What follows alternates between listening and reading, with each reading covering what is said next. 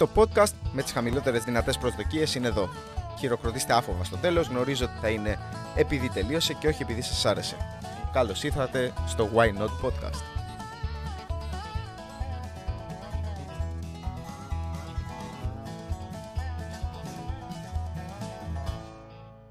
Εδώ είμαστε λοιπόν επιτέλους, πρώτο επεισόδιο του Why Not Podcast.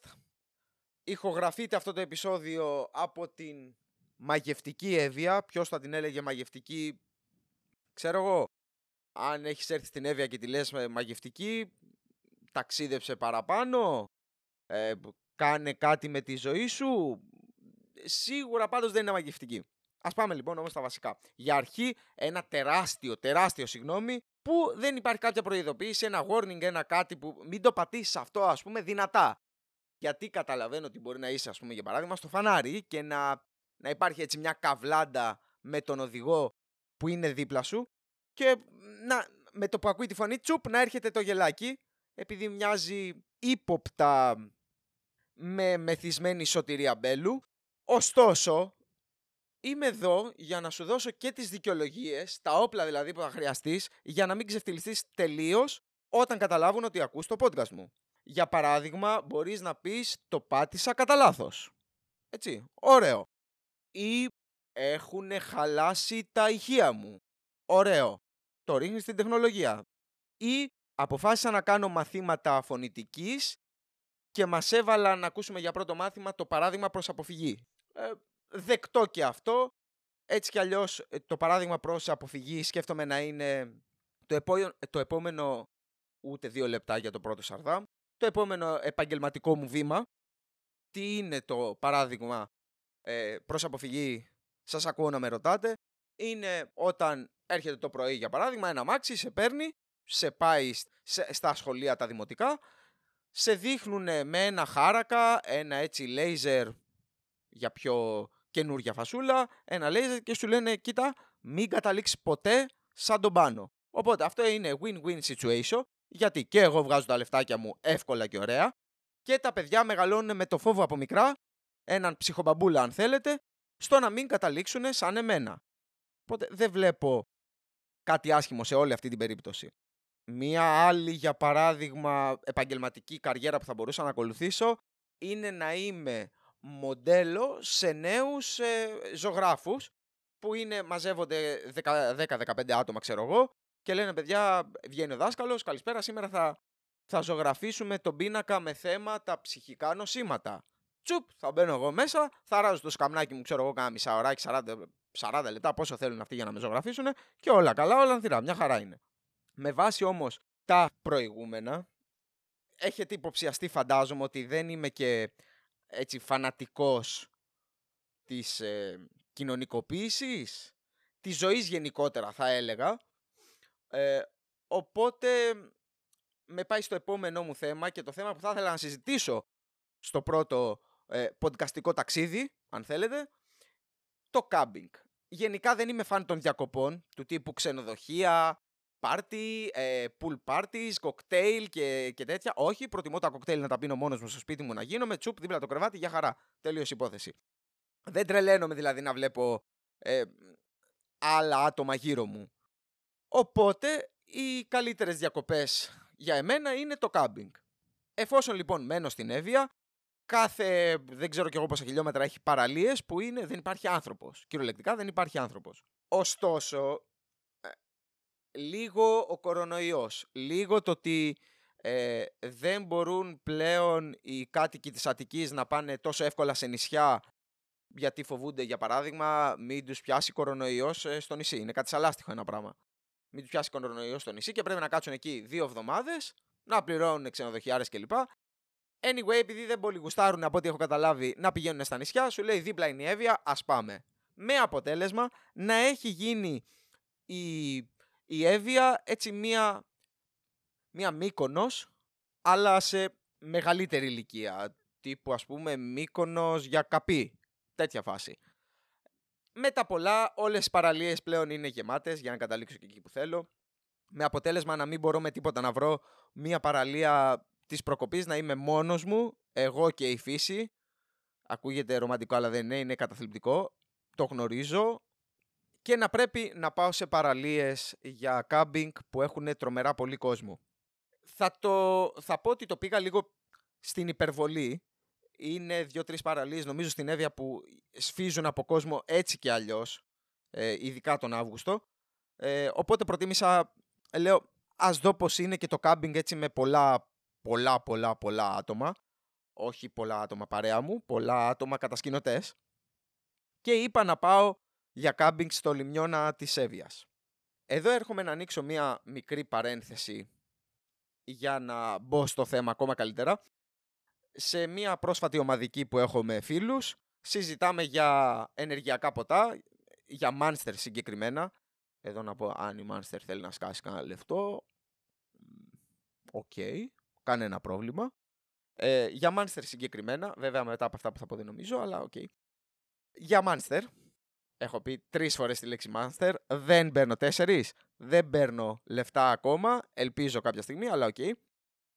Και λέμε στη συνομιλία λοιπόν, ή πια αυτό, επειδή είναι και πάρα πολλά που έχουν βγει, ή πια αυτό, ή πια εκείνο, ή πια το άλλο κλπ. Και ποιο είναι το αγαπημένο μας και μπλα μπλα μπλα. Και ένας φίλος προτείνει το Εκρού, αν θυμάμαι καλά, και λέει: παιδιά, είναι το καλύτερο. Το καλύτερο Μάνστερ που μπορείτε να πιείτε. Λέω και εγώ: πάω και παίρνω αυτή τη μανστεριά. Μια χαρά, όλα ωραία. Τη βάζω ψυγείο και περιμένω την επόμενη μέρα να φύγω για το κάμπινγκ. Δεν έχω δοκιμάσει. Δεν ξέρω τι είναι η γεύση. Ξέρω όμως ότι πόσο στραβά μπορεί να πάει. Έτσι. Τη γνώριζα κι εγώ. Η παρένθεση λοιπόν είναι ότι δύο γεύσεις με το που ακουμπήσουν τη γλώσσα μου, αυτόματα νομίζω κάνω εμετό. Οι γεύσεις αυτές είναι μπάμιες και πικραμίγδαλο. Ε, δεν είναι έτσι λίγες οι φορές που με έχουν κεράσει σφινάκια αμαρέτο και έχω πάει να κάνω εμετό ή έχω κάνει εμετό αν έχω πιει λίγο παραπάνω μέσα σε κλαμπάκι, μαγαζί, μπαράκι, όπως θέλετε πείτε το. Που έχω γίνει δηλαδή ε, ο περίγελος ε, του μαγαζιού. Έτσι κι αλλιώς αυτό είναι μια συνήθεια που έγινε λατρεία στο, στο υπόλοιπο της ζωής μου. Κλείνει η παρένθεση λοιπόν και έχω φάει τη ζέστη γιατί έχω ξεκινήσει μεσημέρι για να πάω στην παραλία του Λιμιώνα για το κάμπινγκ. Φτάνω στην παραλία, γίνεται ο χαμός, ο χαμός όμως. Πλέον αυτό δεν είναι κάμπινγκ, είναι, είναι κάτι άλλο, είναι, είναι παραλία Μικόνου. Δεν, δεν παλεύεται ο τόσος κόσμος σε ένα κάμπινγκ, με τίποτα.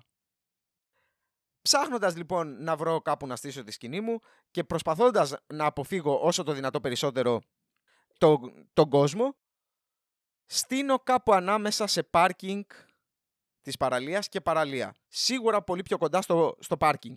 Και έχει σημασία το ότι έχω στήσει πολύ κοντά στο πάρκινγκ. Πρώτη εικόνα λοιπόν που βλέπει ο κατασκηνωτής είναι ένα τύπο να σκάει στην παραλία μόνος του, με τα συμπράγαλα, σκηνές κλπ. Κλπ. Να ανοίγει τη μανστεριά και καπάκια να ξερνάει. Οπότε, τέσσερα δευτερόλεπτα στην παραλία και ήδη είμαι ο περίγελος, έτσι.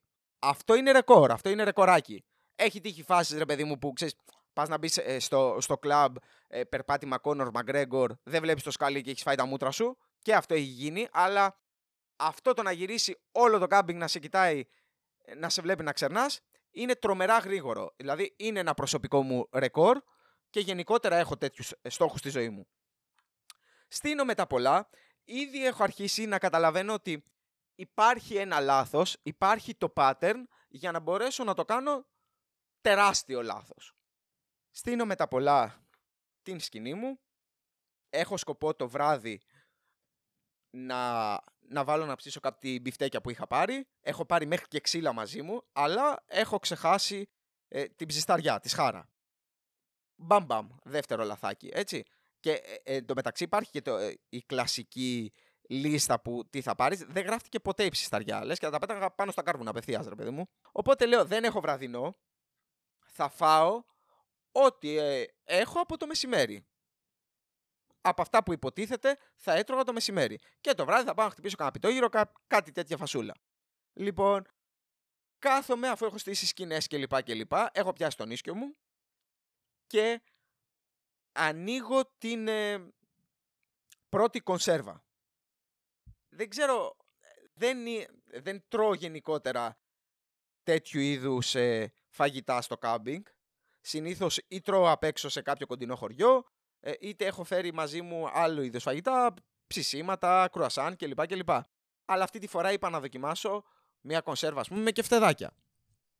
Το περίεργο με αυτές τις κονσέρβες, και εδώ μπορεί να με καταλάβετε μερικοί που έχετε κάνει κάμπινγκ και τρώτε τέτοιου είδους ε, φαγητά, είναι ότι είναι τρομερά γρήγορη η τροφική δηλητηρίαση. Του τύπου στο δεύτερο κιόλας κεφτεδάκι, ήδη έχει αρχίσει ο κρύος υδρότας να σε λούζει και ενώ είσαι στους σαράντα βαθμούς να σε πιάνει αυτός ο, ο μίνι πυρετός. Προσπαθώντας λοιπόν να νικήσω τη μάχη ε, με το στομάχι μου, πράγμα που δεν ήταν δυνατό, περνάμε κατευθείαν στο απόγευμα, στο οποίο είμαι στη φάση που λέω έχω αράξει, έχω, ε, έχω παλέψει με την τροφική δηλητηρίαση, ας πιω ένα καφέ τουλάχιστον, να προσπαθήσω να το κάνω όσο καλύτερο μπορώ τουλάχιστον, και πάω σε, στο κοντινότερο μπιτσόμπαρο για να πάρω ένα καφεδάκι. Δεν μπορώ να καταλάβω, αλήθεια, γιατί κάθε μπιτσόμπαρο που βρίσκεται κοντά σε, σε παραλία για κάμπινγκ παίζει ρέγγε. Παίρνω λοιπόν ένα καφέ, ο οποίος έχει για κάποιο περίεργο λόγο τέσσερα κόμμα πέντε ευρώ. Δεν είναι ότι είναι καμιά ιδιαίτερη μάρκα να πεις τι καφεδάρα έφτιαξα ρε πούστιμο τρελάκες, να πούμε θα έρχομαι εδώ κάθε μέρα μόνο και μόνο για να παίρνω τον καφέ από αυτόν τον τύπο. Όχι, ήταν ένας πανάθλιος καφές. Δεν είχε καν δώρο το νεράκι. Έχω ήδη βγει, άλλη μια παρένθεση, τσιφούτης στο πρώτο podcast. Αλλά έχω δίκιο. Γυρνάω λοιπόν στη σκηνή, πίνω Το, τον καφέ μου, κάνω το τσιγαράκι μου, μια χαρά, όλα ωραία, όλα καλά, και περνάμε απευθείας στο βράδυ. Το βράδυ λέω θα κάνω μια βόλτα γύρω γύρω στα μαγαζιά να δω τι θα φάω.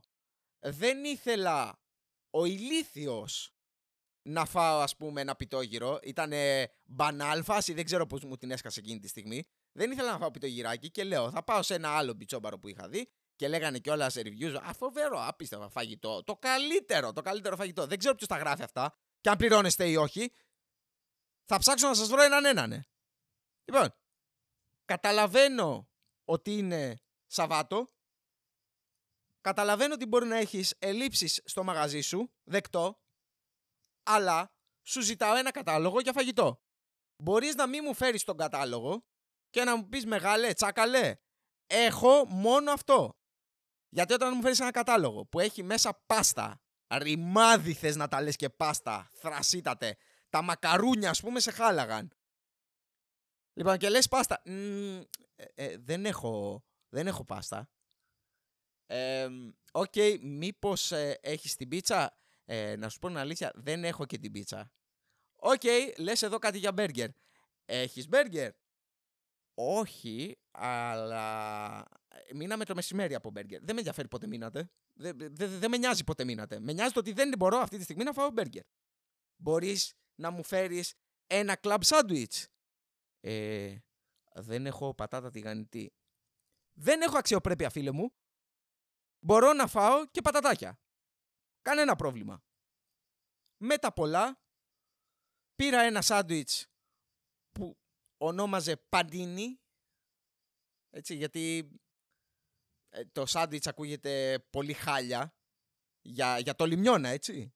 Μιλάμε πάντα για ένα, μια παραλία στην Εύβοια. Δεν μιλάμε, ας πούμε, για κολονάκι και τέτοια φάση. Όχι. Μου φέρνει το πανίνι, λοιπόν, που είναι ζαμπόν, τυρί, ντομάτα και το χρεώνεις οκτώ ευρώ.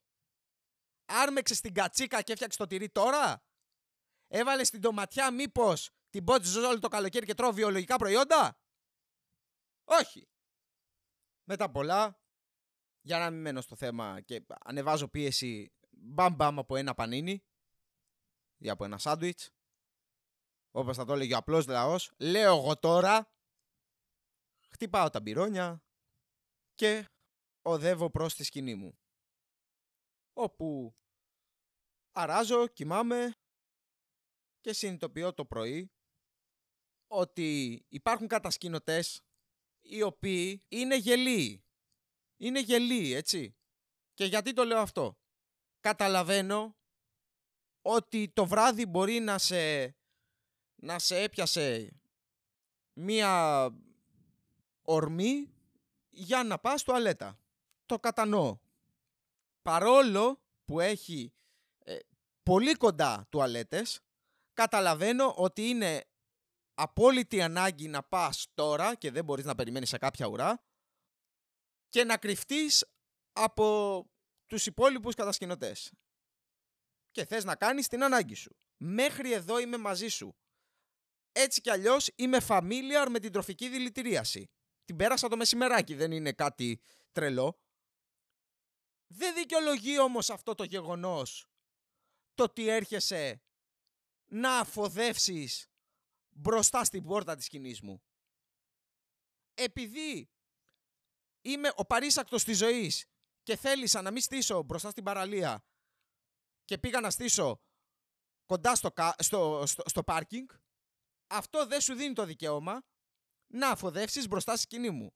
Πόσο μάλλον να αφοδεύσεις μπροστά στην πόρτα της σκηνής μου. Γιατί πλέον εδώ το έχεις κάνει προσωπικό.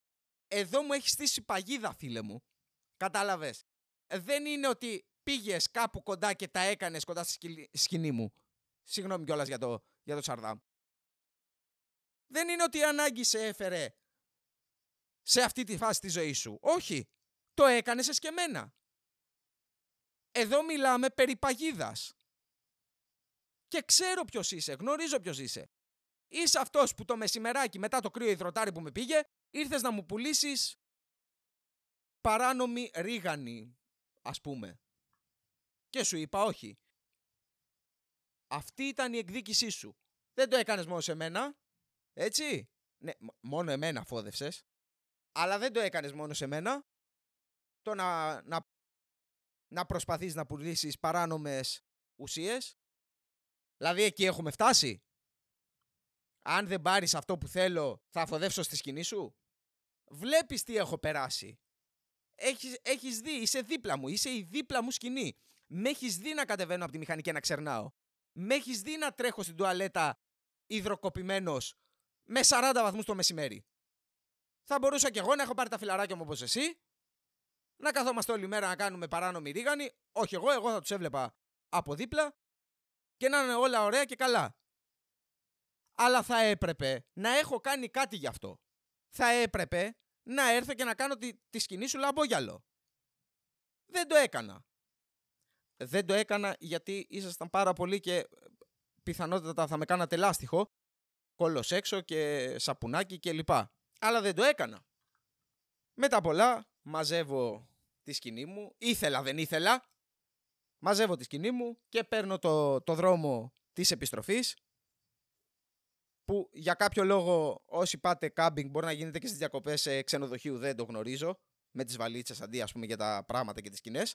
Έχεις φορτώσει τη μηχανή, είναι όλα στο ζύγι τέλεια, η μηχανή πάει υπέροχα και όταν φεύγεις από το κάμπινγκ είναι ροντέο κανονικά. Σαν ταύρος η μηχανή, δεν μπορεί να την, να την ελέγξεις. Δεξιά, αριστερά, τα έχεις φορτώσει όλα λάθος. Με φανερά λοιπόν σημάδια ηλίασης και εγκαυμάτων, επιστρέφω στο σπίτι μου, όπου περιμένω και εγώ να δω τα σκυλιά μου, τα εφτά σκυλιά μου, να με υποδέχονται, λες και τους έλειψα και το οτιδήποτε, και απλά κάθονται και με κοιτάνε. Τίποτα, χέστηκαν. Α, ήρθε ο μαλάκας πάλι.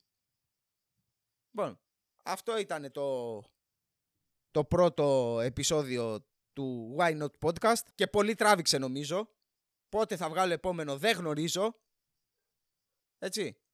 Αλλά παρόλα αυτά, άμα θέλετε, υπάρχει και ένα, ένα, μια σελίδα στο, στο Instagram. Why Not Podcast. Κάτσε. Μισό, μισό, δώστε μου μισό λεπτάκι. Mm, Why Not Podcast τζι αρ. Μπορείτε να μπείτε στη σελίδα και να μου στείλετε τις δικές σας εμπειρίες από κάμπινγκ. Εγώ η αλήθεια είναι πρώτη φορά. Γι' αυτό επιλέγω τα μέρη όμως που δεν έχουν κόσμο. Γιατί ο κόσμος κρύβει μια κακία μέσα του και στη συγκεκριμένη περίπτωση στο παχύ του έντερο. Και την αφήνει μπροστά από σκηνές. Λοιπόν, αυτό ήτανε. Καλά να περνάτε μέχρι το επόμενο επεισόδιο.